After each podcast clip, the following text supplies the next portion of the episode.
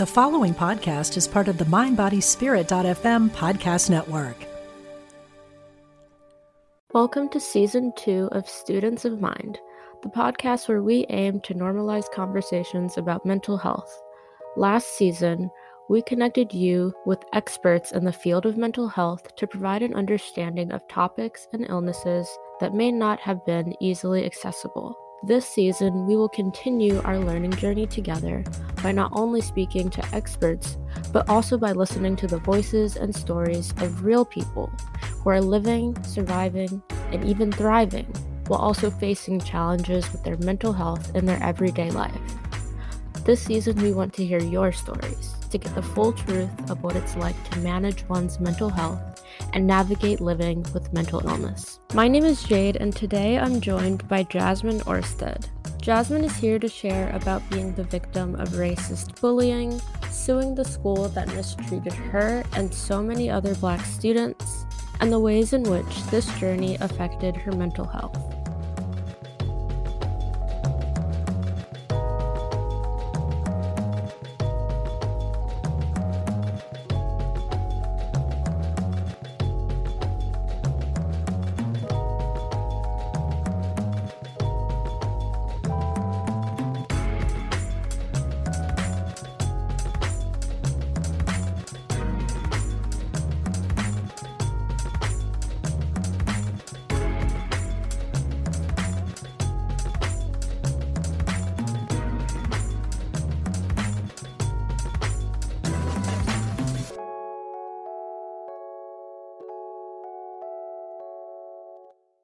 I hope by listening to the show, you're able to learn something new and gain some encouragement through hearing our experts and listening to the journeys of our guests.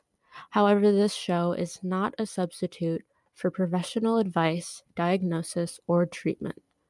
Always seek the advice of your mental health professional or other qualified health provider with any questions you may have about your condition. Never disregard professional advice or delay in seeking it because of something you have heard on the Students of Mind podcast.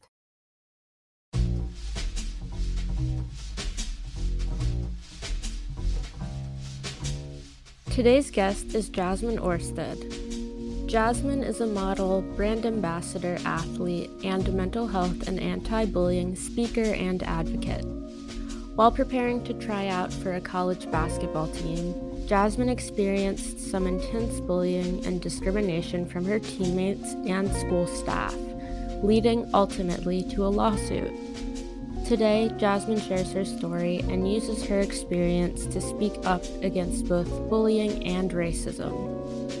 In our conversation, Jasmine details her journey from start to present, the mental health implications that she went through, and what it's been like to be able to have a voice and story that reaches many people.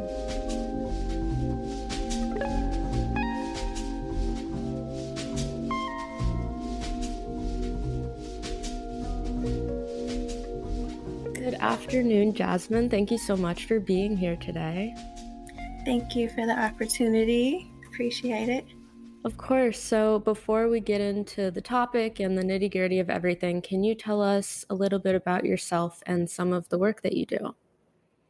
So, currently, I um, do brand ambassador stuff like on the side, but my main goal is to continue talking about my story and sharing it with people, just letting them to know that they can overcome bullying and prosper and they don't have to turn to self harm or self hate or anything of that nature. And just ultimately, I would like to have a nonprofit that I can go into different communities and spread that knowledge. Great. So, um, are you still in school now or have you finished? I am not in school. Unfortunately, I was playing ball and I uh, got hurt, so I lost my scholarship. But I do plan mm-hmm. on going back one day. I'm only a couple uh, classes short of my psychology, so got to get that. Oh, that's great that you're that you're close. Oh, so school. I was just gonna say, um, I also uh, not in college, but I did dance in high school and got injured and had to stop. And I just remember having that break because for me, I had been dancing for, since I was like three. And yeah. so having that break was like crazy for me to be like, wow, like I can like rest Like I don't Yeah. like I feel like I can rest for a second. Like I don't have to be in the dance studio because I literally am injured and can't. Um, Yeah. I just wondered like what that experience has been for you. Um, like if you've played basketball for a long time, what it's like like having to be f- kind of forced to take a break.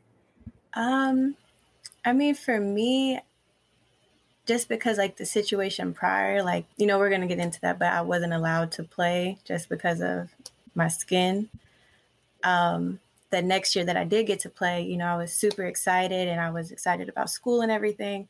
And then I got hurt, and it was kind of like, darn, you know. But um, I think everything works out how it's supposed to. So I know that I although I didn't want to have to take that break, um, I definitely needed it. And whenever I do get to go back to playing ball, whether that's uh, school, whether that's recreation, I'm going to give my all and it's going to make me appreciate it so much more. So I'm excited for that.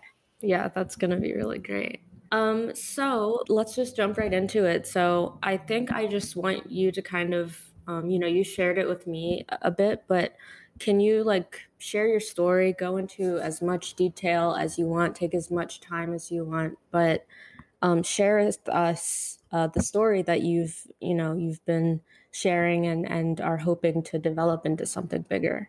All right. Well, you know, I have loved basketball since as far as I uh, can remember. So I um, graduated high school, but I didn't want to leave um, my parents. So I decided to um, go to a junior college so I could be near them, give basketball, um, you know, another go.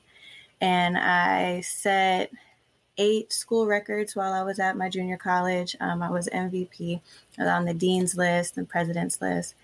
And I knew that I wanted to continue um, in the game. And ultimately, I knew I wanted to go overseas and play ball. So I scouted out Division threes. And I scouted out Division threes because I knew Division three I could be All American. So when I go and talk to an overseas coach and they see that I'm averaging, you know, stats that I could average at a Division three, um, they'd be like, oh, okay, you know, let's give her a chance.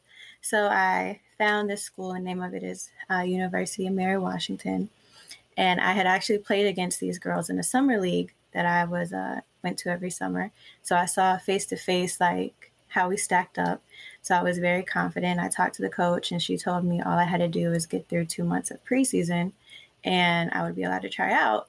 And given that, again, I had researched the statistics and I had better stats than the girls returning, there were some girls that had only scored two points the entire season prior. Um, I was like, okay, you know, I can definitely fit in here. I can definitely be the big fish in the little pond and I'll still be near my parents. So I was excited. Um, but from day one, it was a primarily white institution. There was 16 of us trying out and only 14 could make it and four of us were black. So from day one, um, we came into the gym and we were stretching, and one of the white girls said to another white girl, "You know, why do um, black people name their kids the way they do?" And another white girl says, "Well, I don't know. My high school wasn't in the ghetto. Um, we only ever had one or two black girls on our team, and that's the way I like it." And that was day one, and I'm like, you know, what is this? Is this Get Out? Is this like? I'm so confused. But it continued, and it got worse, and it was a divide that myself and another uh, young black woman she didn't go along or make the black jokes. But the other two that did was the ones that were accepted. For instance we had to go around a circle and tell things about ourselves. When it got to one of the um, white women she said that her family had did a missionary trip in haiti which is a beautiful thing. Um, then another white woman responded and said oh so did you get a picture with a skinny hungry black boy and all the girls fell on the ground laughing, including the other two um, black girls, except for myself and um, the young woman's name is Caitlin that didn't go along with stuff. And that was the kind of culture they went with through. So, you know, I'm thinking the um, girl that had returned, you know, she would tell them like that's inappropriate, like black woman. Um, but when it got to her, she said, "Oh, if you trace my last name, it goes to my family slave owners." And again, all the girls fell on the ground laughing except for myself and Caitlin. So it progressed and there was a divide because, again, Caitlin and I didn't go along with um, any of the black jokes or comments being made. And it came to a point where it was two of the girls' birthdays. So they wanted everybody to pay for alcohol. And I was underage. Um, and I also knew the implications that if I do provide money for alcohol and then something happens because there was various rumors that girls would get drunk and then when the cops were coming, like everybody would just have to run and you can never be in control of that situation. So I didn't give them any money for that. Um, but I did get like these huge birthday cards. I got the coaches assignment, the trainers, uh, one of the girls' boyfriends, like just trying to show like I'm not going to go to your party because I don't drink, um, but I am trying to be your friend. And Caitlin was younger, so she was thinking, you know, if I go to the party, um, I drink with them, then they're gonna like me. So she went. Um, that following Monday, the coach called her in and said, I am not going to let you try out because the girls told me that you were doing underage drinking. You know, they didn't tell that they did it. They didn't tell that they provided the alcohol, just that she did it. So she wasn't allowed to try out. And she also said that um, they don't think that you fit in. And so I knew at that point that they were going to try to do any and everything to get me because had I drank, then that would have been me as well. So so many situations came up where they tried to make me mad. Um, one time we had to go around the room and tell what our ethnicities were. And they knew, they saw my dad and they saw my mom pick me up and drop me off. So they created this situation just for me to get angry. But, you know, they're going around the room and other girls are saying, you know, German, Irish, um, different things of that nature. But when it gets to one of the other black girls, she says, Oh, well, one of my parents is black, but the other one is blurple, like so dark they're purple. And again, everybody falls on ground laughing, except for me. So when they get to me, I say, My mom is African American and my dad is Norwegian. And they said, So he's European. And I said, Yes. So he's white. And I said, Yes. So your white daddy had a kid with a black woman and actually married her. And I say yes because it was 2014 at the time. Like, you know, interracial marriages, relationship is not um, a unicorn on a blue moon. It's not, you know. So I said, yeah. And so half of them fell on the ground laughing, and the other half looked like they wanted to throw up. But that whole situation was created for me to get angry and, you know, go off. And I didn't because I know, you know, navigating the world as a Black woman as soon as I say something, it can get escalated into, oh, you're just an angry black woman, you don't know how to control yourself. So throughout the situation in the back of my mind, I'm thinking, if I just keep being nice to you, you can't hate me. And, you know, my mom, older, much wiser, said, you know, Jazz, you can't think that if you're just, you're going to be so nice that you're going to overcome 20, 22, however many years old they are. Um, worth of hate if it's been installed in them. But, you know, I kept thinking that. And then it got to the point where I was like, well, you know, if I just keep getting better at basketball, like they're going to have to respect me on the court and want me on the team. And again, my mom's like, well, you still need to keep note of everything because nobody's going to think, oh, Jazz is so good. I want her on the team instead of me. But, you know, I was naive. I was uh, 20. So another time um, we had to run a mile every week, right? And normally we would walk over there together. And I had the latest get out time for um, class. I got out at 2:50, and normally we met at 3:30 to you know do our miles, do um, open gym, whatever the case may be. But on this day, the girls decided, um, you know, they would try to put another obstacle in my way, and they sent out a text at like 2.30 saying well we're going to have to start sprints at 3 o'clock so whoever isn't there we're going to have to report you to coach and they knew I wouldn't see it till 2:50 and that I didn't have a car to drive the mile to get to the track. But I knew what was going on. It was after um, Caitlin was not allowed to try out, so I saw the text and I'm like, you know, I'm not going to give them the opportunity to like say something negative about me. So I run out of class. I like sprint down the um, stairs and I'm like changing my clothes on the way to the track. And I get there and you know i'm out of breath because i'm carrying all my stuff and everything and they're like no we have to do the mile now unless you want to wait and we have to tell coach and i'm like okay no no no i'm just gonna go so i then run another mile so then you know i'm tired and i like collapse on the bleachers and i look up and all the girls have ran to their cars and they're leaving. And again i'm naive. I'm like oh they must have like forgot. They don't see that i'm not in the cars with somebody. So i run to the side road and all of them just drive by me and leave me there.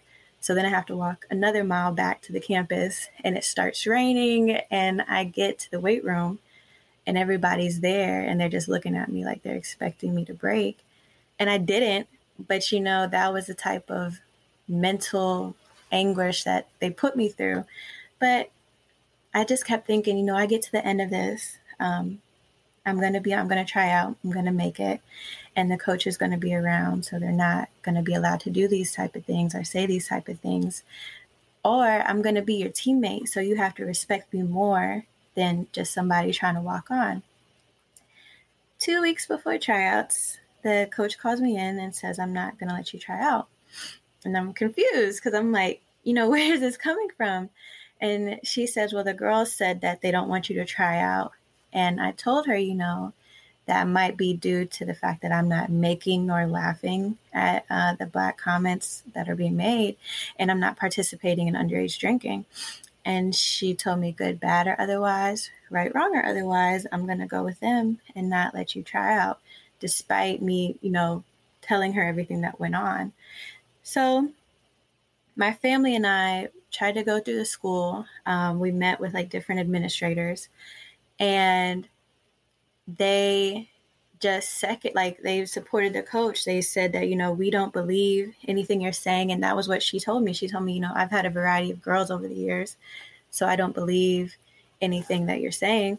And i ended up sneaking on campus and going to the library and i found over the course of 14 years she only ever had two black girls play for her and she told me that was a variety. Unless you're counting brunettes, redheads, you know, uh, blondes, that's not a variety. But we tried to go through the school, and they just said that they were going to stick beside the coach and that the girls wouldn't do these things, even though I had text messages to prove everything. The girls ended up stalking me. Um, my mom had to call the school and tell them to stop that because if anything ever happened to me, like there would be consequences. And the last um, like real interaction I had was that same summer camp I mentioned in the beginning. They played in it the following summer where I wasn't allowed to try out. And only four of them actually played on a team. But the day that they were playing against my team, the whole team showed up. They brought their friends, their family, wanting to see me lose, even though, you know, they were the ones that had hurt me. Um, and my team ended up winning by 20. So with a minute left, all of the girls checked out of the game and left the gym, their families included, because they didn't want to have to shake my hand or see me win, even though, and you know, I kind of thought like the after I wasn't allowed to try out and going through the school and everything didn't work out and um, division three it's based on sportsmanship so it's within their rules that you have to let somebody try out, even if they had never touched a basketball, much less coming from setting school records and whatnot.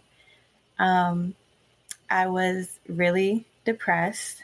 Um, there was a long point where I didn't want to get out of bed. I just didn't want to eat. And I credit, you know, my mom getting me out of that funk and, you know, telling me like, you're going to let them win. Like, you know, if you don't want to do basketball more anymore, you don't want to uh, pursue this, then that's fine. That's what you can do. But as of right now, this crying, this is not getting anything done. So then I worked hard knowing eventually, like, I'm going to have to play against them in a game and, you know, I'm going to get my day on court.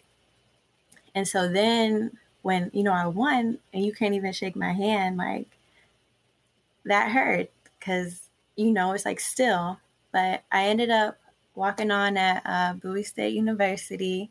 Go Bulldogs!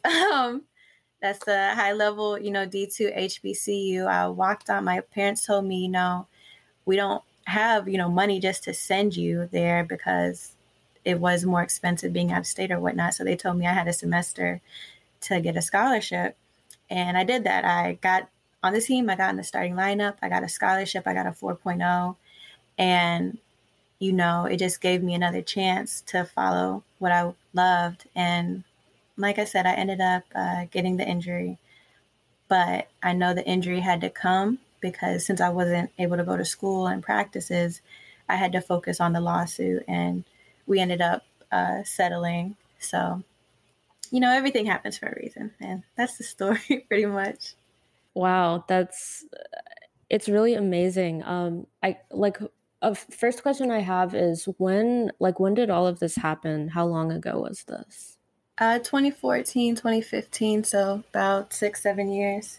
So I'm just amazed by the urgency that you and your family had with dealing with the situation and being able to like um, you know be in the moment and realize how messed up of a situation you were in and then you know have the sense of urgency and agency to be like okay we can have we can file a lawsuit about this. I feel like there's so many families that would have just left or who would have waited until their their child finished schooling to go through with a lawsuit. So I think that's really amazing and brave that you guys were like so quick to do that. Um, Thank you. And I just wonder, like that process, um, I can imagine is a whole other level of stressful. Um, so, what was the process of like dealing with the lawsuit like? So, it officially began after um, the last meeting we had with the school when they told me I wasn't going to be allowed to try out. Um, and it was just kind of them like saying like you know that again like we've had a variety of girls and that is what led to me you know sneaking on campus i put a wig on i put a hoodie on like just going through the different yearbooks like trying to see like okay have you had a variety and then finding out that she went seven years without a black person at all. And given this area of Virginia, it's very hard to see that not being intentional. Um, again, given that it's Division three, it's not like this is a high level of play. So part of the driving force for myself and you know my family was how many other black girls tried to go here and you know wanted to pursue their education and the love of ball and you know they could have qualified as far as like um, talent wise went but because of their skin color they weren't allowed to pursue it. Or they were like me they didn't go along or make the black jokes that um, is a part of the culture there. And that was what really drove us. Um, but you know it was kind of slow and steady. Um, when I was at Bowie, I really couldn't focus on it because, you know, you having three practices a day. Um, my normal day was we would have practice at 6 a.m., which means, you know, you need to be there 5:40 a.m. the latest. And given I live in Woodbridge, that is an hour and a half away. I bet you're, you know, you're from this area. You know, Baltimore. You know that whole traffic is crazy. So if I'm at best thinking an hour and a half, I need to leave, you know, maybe two ish hours before that. So I would be leaving my house at like three in the morning. Um, do two hour practice, then I have classes, then we have another practice, and then you have to do your weights or your individual with um, a coach. And my last class would get out at 10 p.m. So then another hour and a half, and I'm at home at 11:30, but you got to do homework.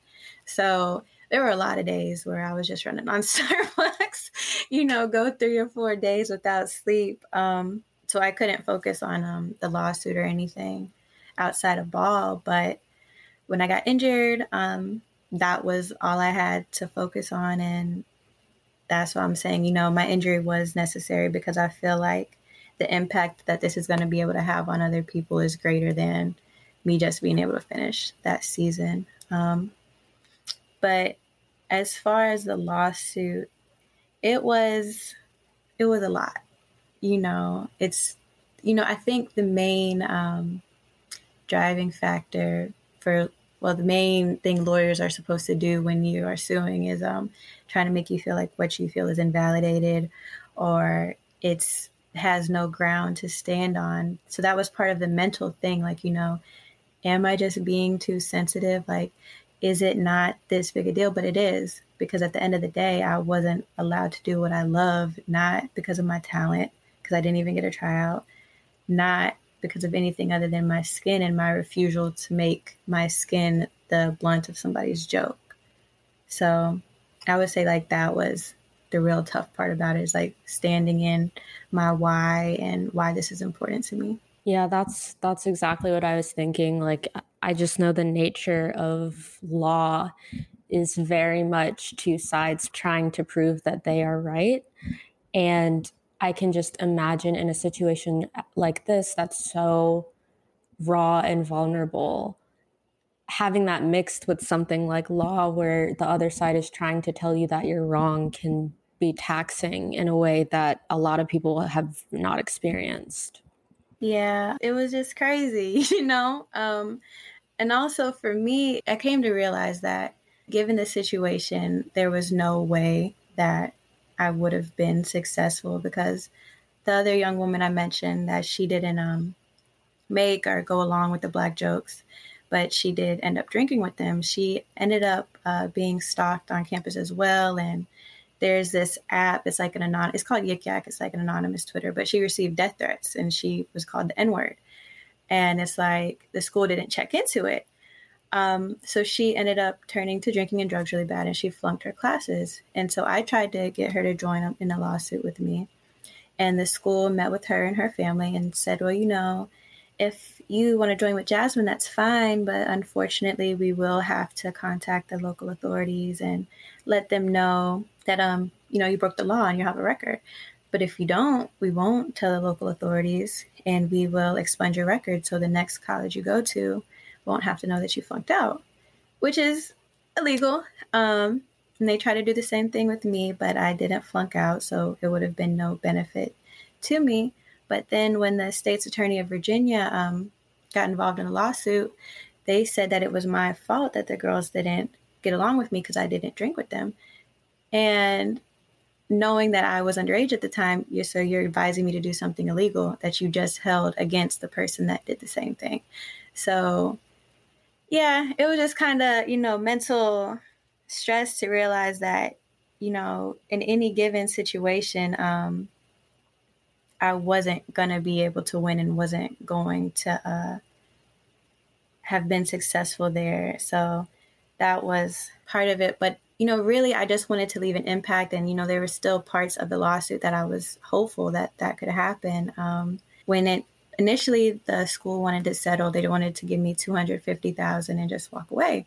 And I said, no, I said, you know, give me no money. Just let me come back and play. Cause I know if I come back and play, I'm gonna break every single record they have. And it's gonna be a black girl that did it. And you can't take away from that. And they said no. So we ended up uh, having to settle. But part of that was they have to recruit girls, they have to recruit minorities more heavily. And like I said, it took her 14 years to have two black girls. It's been six years since my lawsuit, and they've had seven. So, you know, that's kind of a win in my eyes because that might have been girls that otherwise wouldn't have been allowed to go and continue their dream and get their education. Wow, that's amazing. I'm just I I'm truly like amazed uh, by all of this um, just because of the nature of bullying and racism and being a woman and college and having all of that come to a head with this is just I I'm just trying to hold so much space for you because I can just imagine how overwhelming that probably was in the moment. Um, and I, I wanted to ask, speaking more about just you know living as a black woman, when you went to this college, it was predominantly white. Had you had experiences um, like in institutions that were predominantly white prior to going to this college or was this kind of like your first time being in an environment like that? Well the area that i'm from in woodbridge it's a mixing pot of every country everything you can imagine but when i was younger um, my mother and i had to move to tennessee she had to take care of my grandfather um, when he had cancer and she had cancer at the same time. And there, the black community in that town makes up, I think, 3% of um, the population. So that was a very, uh, you know, it wasn't um, a lot of um, minorities there and in school. So that wasn't like the situation at Mary Washington. I've definitely been on teams where I'm either the one or the two black girl. But we didn't have issues like that on the team. You know, it was, we're all different, but the love of basketball bonded, you know, all of us. Um, there were situations, but it was never, I'm not given the opportunity to do something just because of my skin color or you know any type of gen like that was never an issue. Um and i'll say you know when you have to navigate the world or you know specifically um white spaces as a black woman you are reminded of that. You know that's something you can't ignore whether it's skin tone whether it's hair texture whether it's just the way we're shaped. Like we know that we stick out but it's when and you know i know I'll, I'll say for myself like you tend to try to shrink yourself but what I will not and never going to do is make myself the blunt of the joke just to fit in. Like, no, I can be great. I can be amazing. Um, as a black woman, I don't have to be a joke for you to accept me. So I guess that was kind of, you know, what motivated me because I don't want any person to have any black woman, any minority woman, anybody to think, well, for me to be accepted, I need to make myself, my ancestry, whatever, the um, blunt of somebody's joke. Yeah. And I mean, you're totally right. And I, I, I wonder what kind of some of the other mental health things that you were experiencing while you were in that space and, you know, while you were experiencing the bullying, what, like, what kind of things were going through your mind and how were you coping with that? I would say in the moment when I was still like you know, thinking I could change them by being nice and, you know, getting better at ball. I wasn't trying to like really focus on hurting um, at the comments and everything. I just kept thinking, you know, love and uh, sunshine, you know, win the day. Um, and it didn't. But it was after the fact that it's like, I'm really not going to be able to try out. I'm really not going to be able to do something I've, you know, you said you've done sports too, it becomes a part of your identity to have all of that washed away just because somebody said they don't want me to try out and it's not founded on anything other than I'm not allowing you to make me a joke, make my parents make, you know, um, a punchline. It it messed with my mind. That's what I'm saying. Like I didn't eat. I didn't want to leave bed. Like I only left for classes um, but outside of that, nothing. And I think that is why, you know, my mom ended up having to intervene because she could notice that within me. Like, that's not my personality whatsoever. I'm quiet for sure, but I'm not withdrawn like that. So I would say like I definitely probably would have went to a deeper and darker space like had my parents not involved and taken that initiative to be like okay no we need to get you to get focused back on ball or something else, whatever. You just got to get out of this hole. So my mom ended up making me do like modeling classes and make me get into acting, I guess, just to help like my self image overall. And like it definitely did help. And I would say like that's what sparked me as well to like get back into ball. Like, you know, no, like you're not going to take this away from me. Like, no, I deserve this. I, everything, all these years I've put behind it. I didn't even get a tryout because it would have been a completely different game, you know, had I tried out and you said I didn't have ABC. That would have been life. But I didn't even get a tryout when it's mandated that you have to give somebody a tryout, you know. And I would also say, like, what got me out of that was, you know, my mom talking to me, like, you know, how many other black girls do you think went through this that they ended up just going, walking away? They ended up saying, you know, it's not that big a deal or, you know, I don't have to go to school or whatever the case may be. Because for a lot of people, sports is what drives you to finish your education. The love for that, um, what really got me out of that was like finding a why. And for me, why is always like better when it's motivated by other people and like the impact I can have on other people. So that, and then, you know, I tried different things. I got into yoga yoga's cool, you know, but um, really, I would just say like, you know, taking the time and um, even looking at statistics, like there's all these different statistics out there when it comes to um, minorities and bullying and suicide and self harm that it's just like I really want to do something to combat that. And like it started as, you know, let me see the impact that I can leave on this school. And I feel like I did that. But now it's like I want to do it on a bigger scale. Like I've been working on writing a book because I feel like I want to get my story out there and let people know that they can overcome. But it's from 2001 to 2017, there was a study, and they found that Black male adolescent youth commit suicide at 60 ish percent more than in previous years, and Black female adolescent youth commit suicide at like 160 more in percent. And it's like that's something we don't talk about. I don't feel like mental health is prioritized within our community. So that has to change because our youth is definitely feeling the side effects of that. And like even more in sports environments, mental health is rarely talked about. Exactly. Um, and I, I think the fact that kind of you're doing this all under like your passion for basketball is really important because I feel like a lot of um, specifically black kids who go to college go to college under you know the the passion of their sport or you know it could be a sport it could be art. That's what a lot of black people end up kind of focusing on in college and then kind of the education comes after that and then having those be spaces where mental health isn't prioritized is really dangerous. And then having all of these all of us black people in all of these predominantly white spaces without resources to help our mental health is extremely dangerous as well. So, hearing you doing the work that you do makes me feel good because it's like this is the type of work that needs to be done because we're like you're saying you know that was back in between 2001 2017 but statistics like that are still happening today especially since the pandemic.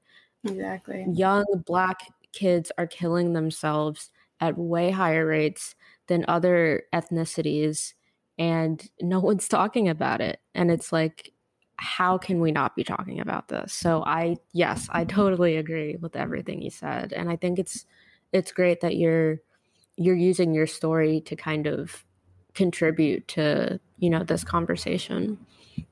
Thank you. I definitely appreciate that. And you know again following what you're saying um even when we get to like athletes like the NFL, like I cannot remember the statistic off of my head, but a lot of them, you know, once they lose that part of their identity, whether it's having to retire because of old age or injury, a lot of them turn to self harm and suicide as well. So there's definitely something that needs to be done and like to find that correlation and try to take out whatever factor it is or just try to combat it instead of just letting it progress because you know, that's breaking apart families, that's taking away lives that could have been saved.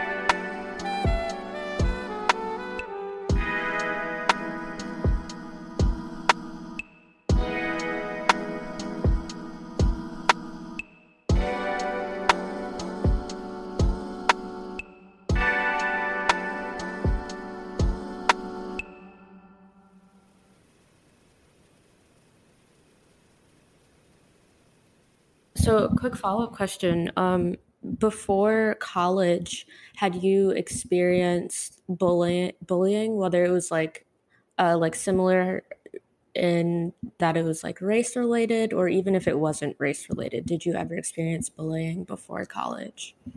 So I would say there was two main things that happened um, when I was in high school. One was that uh, and didn't involve me but there was there was this kid and he was just you know sitting outside of the lunchroom reading his manga and these kids just started throwing food at him and like calling him a loser. And it was just like you know it was my senior year so i'm like i don't know if these kids were freshmen. I don't understand how you know you could even think that that was okay. But i stopped them. Um, i told the school and like for the rest of the year my friends and i would eat with him to um, you know, like protect him from that happening again. so like that didn't affect me but it didn't affect me directly but it did affect me in seeing like you know this isn't okay. Like you know what if i hadn't have been there? What if you know my friends hadn't have been there to intervene? Like you know what kind of long lasting effects would that have left on him um, mentally emotionally all that? But for myself there was this um, i don't know if they still do it now but it's like this company that comes into um, malls and like they say that they want they're looking for models and they kind of just have you pay and it's like you're not really supposed to pay when you're trying to get into modeling. But um somebody had put my name and like my number into the box so when i got a call from them i was like oh my gosh like somebody thought i was pretty and thought um I should be a model. And so I was like so happy, right? And like my parents were going to pay for it and everything because I was excited. I was, you know, and I was a huge fan of America's Next Top Model. Like I was probably Tyra's biggest fan. So um, then I was at school and I was like, yeah, like I'm going to get into this like once the season ends. And somebody like pulled me to the side and they were like, you know, that was a joke, right? You know, like this whole time it's been a joke. And I was like, oh, I didn't know. So then it's like I had to tell my parents, and yeah, that was embarrassing. but you know, life comes full circle because now, like, I do do modeling like as a side hustle. So you know, it's fine. But um, just stuff like that. I think if we talk to kids and like we let them know, like you might think it's funny in the moment, but you never know what somebody has going on at home that that could really leave long lasting effects and really hurt them and how they see their self image, body image, just everything. So I'll say that's what I had to deal with. It's funny yeah. now, but definitely in the moment, not so much. Right. Yeah. Um, I guess I also wonder, like, because with the situation when you were at college and and the girls on the basketball team were bullying you, um, you didn't even have like the safety of a t- of a coach who could intervene and you know stop it and recognize that what they were doing was wrong. Whereas like uh, um, some people will have coaches who actually care. Um, and so i just wonder i guess in that situation did you have anyone that you could go to at the school to talk about this besides like your other teammate who was also black or like your parents? Um, did you have anyone else there that you could like address the situation with and they would take it seriously? Well, when we like first started talking to the administrators, um, I got an email from the lady that was the EEOC. So like, you know, she handles all like race or like gender um, issues on campus. And I Googled her and I saw she was black. And I was like, okay, like, you know, she's going to understand this. Um, she's going to be the one to be like, we really need to take this as a serious matter. And then I saw that she was also employed as a teacher. And my mom was like, you know, that's definitely conflicting because she's not going to be on your side. And we ended up getting in a meeting with her. And my mom was correct. Again, you know, moms are always right. Um, another situation that happened with the girls was um, two of the white girls came in, and one of them said, Oh, I feel so gross, I didn't shave. And then another white girl said, Well, don't feel bad because they, and she pointed at all of us, the black girls, never shave. And um, everybody started laughing. And one of the other black girls, like, referenced um, a woman that had played the year before, and she was African. So she had, you know, a darker tone. She said, Oh, well, she never had to shave because she was so dark.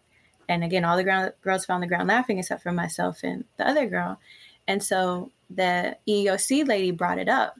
And she said, You know, you definitely took that whole situation out of context. The white girls meant it as a compliment. Really, white women are jealous of black women because we don't have to shave as much. And they didn't mean it. They didn't mean it as a compliment. They meant it as a hygiene issue. They meant it as it looks you know whatever it doesn't look appeasing to them whatever the case may be. But at the very last thing it was not um a compliment. So like that was part of what i'm saying like you know they try to play play those mind games and make you feel like whatever your issue is is insignificant. So that was the other person on campus we tried to talk to. There was also um, the dean of students and we talked to him, and that was who my mom called um, when I was being stalked by the girls. And he was like, Well, please believe I'm going to be the most sympathetic person on campus you talk to. Um, and then we never heard it from him again. So I guess they figured the, he isn't the one that they need to be communicating with. Um, but I like outside of my family, and he wasn't at the school, I did have somebody I could reach out to. Um, my coach from AAU, his name is Coach Vernon. I always have to men- mention him because he's definitely like an angel. He was there, like, you know, telling me, like, you know what, at the end of the day, Jazz, like, this is not going to be the end of the line for you. Like, this is not going to be the end of your career. Like, I guarantee you that.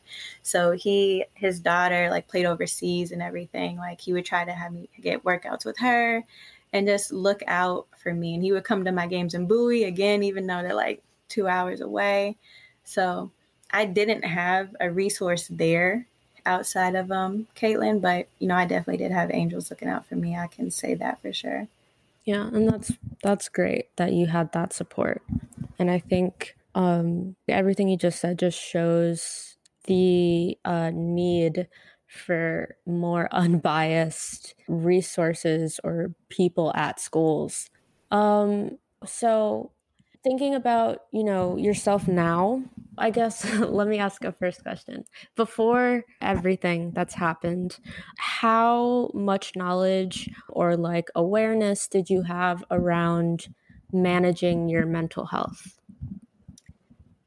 I would say I probably wasn't really aware of it. Um, I knew I, I wasn't happy. You know, I mean, everybody has down days and everything, but I think because you know I was studying psychology and was not an expert, like I would notice like when you know I wasn't feeling good, even if I didn't recognize it, recognize it, and you know that's when normally I would turn to basketball if it was basketball season or even just going to the pickup court. Like it would make me happy, and then you know when I didn't want to do that and I just was lost in myself. Like I didn't notice the signs of you're probably depressed, Jazz, because you don't want to eat. And I love to eat.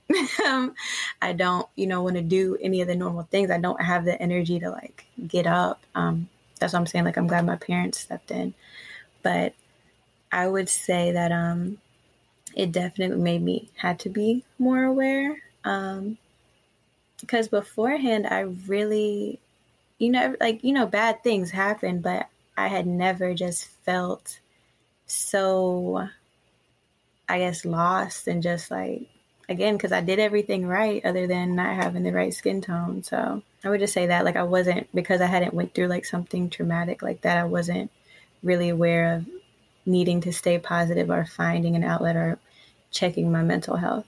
Yeah, and you said something that stuck out that is important I think for everyone to realize is that you said it was just because of your skin tone which you know, it's 2021 and you would think that things have changed, but it's too common that we as Black people get treated awfully because of our skin. And I think the fact that such a seemingly small characteristic can amount to so much damage and so much pain um, and so many mental health implications um, I'm completely like agreeing with everything you know you're saying because it's just like that's something you can't change. Um, and it's like at the end of the day, like why would you? Like you love it. We love you know what we are, skin tone, all that.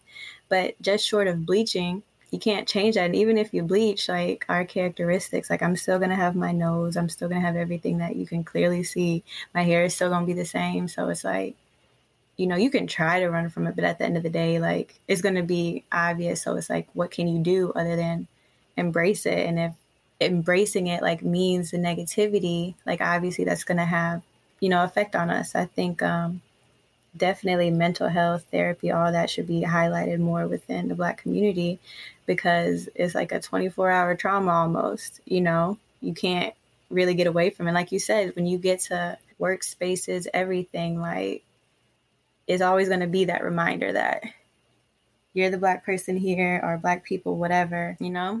And and what's amazing about your story is that how you kind of adopted that mentality of like remaining in who you are and and like you were saying earlier not letting yourself become the the butt of the joke. You were doing that like immediately which is amazing.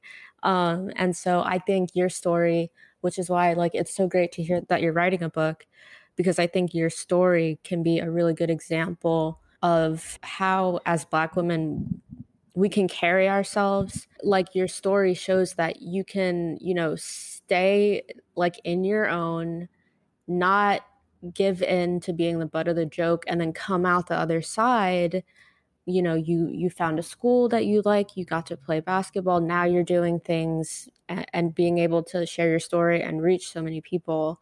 So i just think your story is a great one to sh- show success um, and show that you can stay in yourself as a black person and still achieve the things you want but there may be you know bumps hiccups mountains in the way but you got through it and i think as black people we need to see more of that and less we see too much black people being demeaned or put down or shown that we're less than and we need to see more stories like yours where you are just assertive and that assertion amounts to success.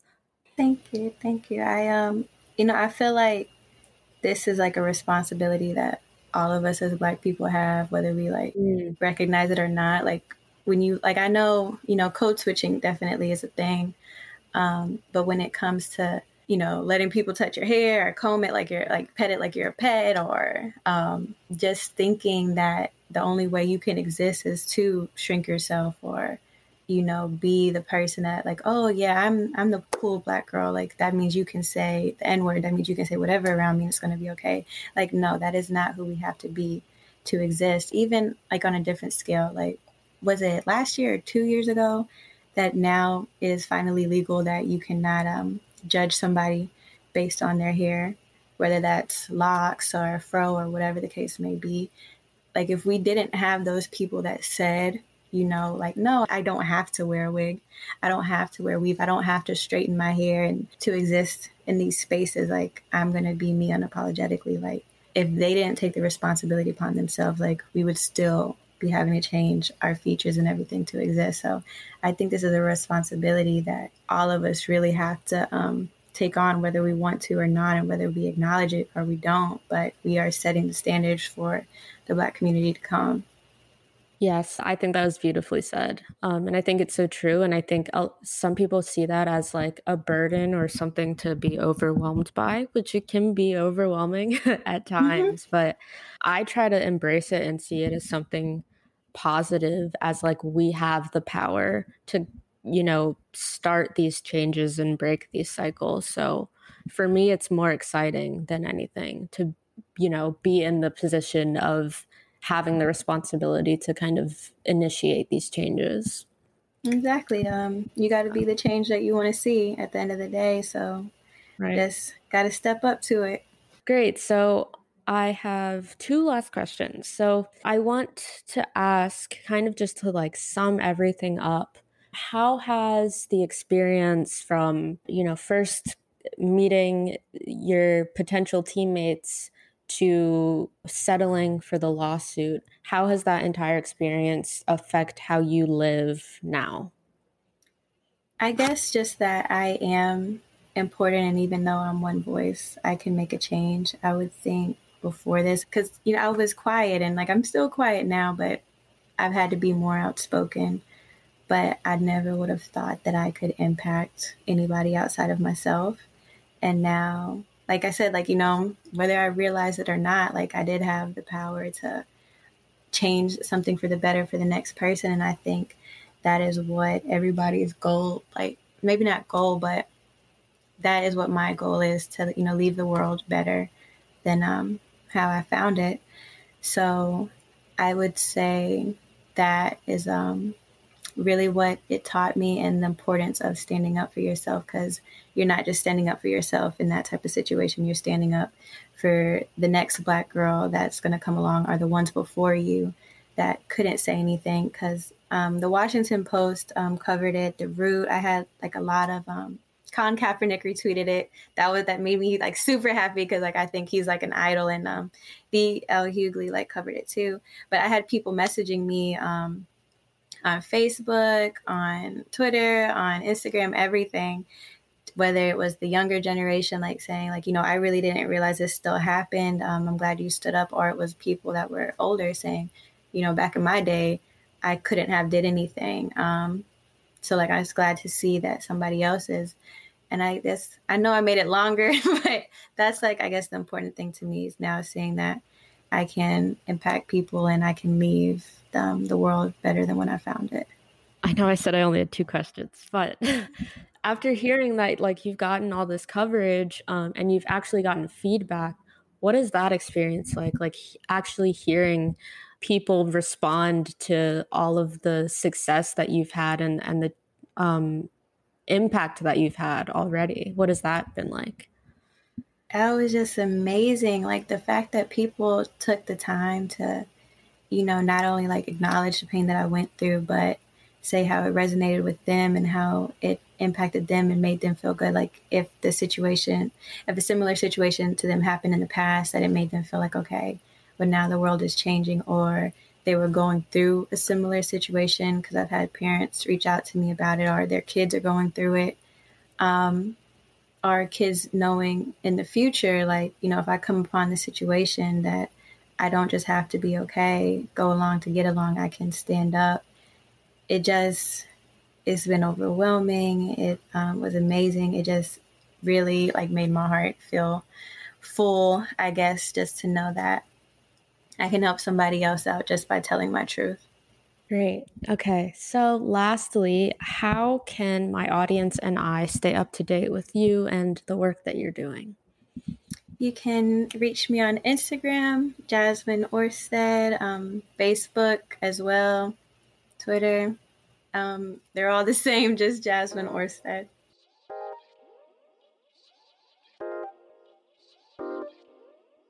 Thank you so much for listening to this episode of Students of Mind.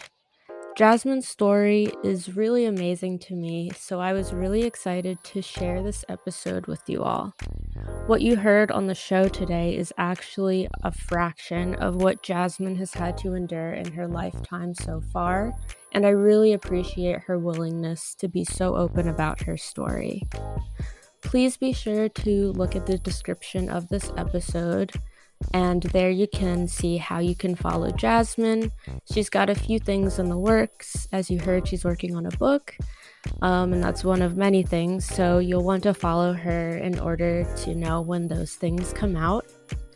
As always, all of the links for the Students of Mind team's social media are in the description of the episode.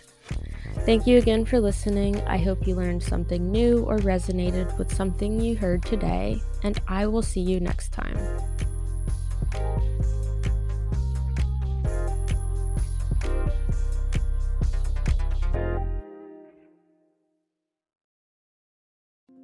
Hi, I'm Liz Winter, and I have been a medium and a spiritual development teacher for over 30 years.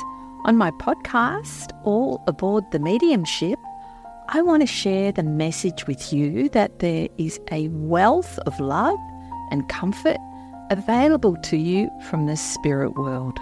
On my podcast, you can experience this comfort and peace for yourself through gentle guided meditations and helpful messages.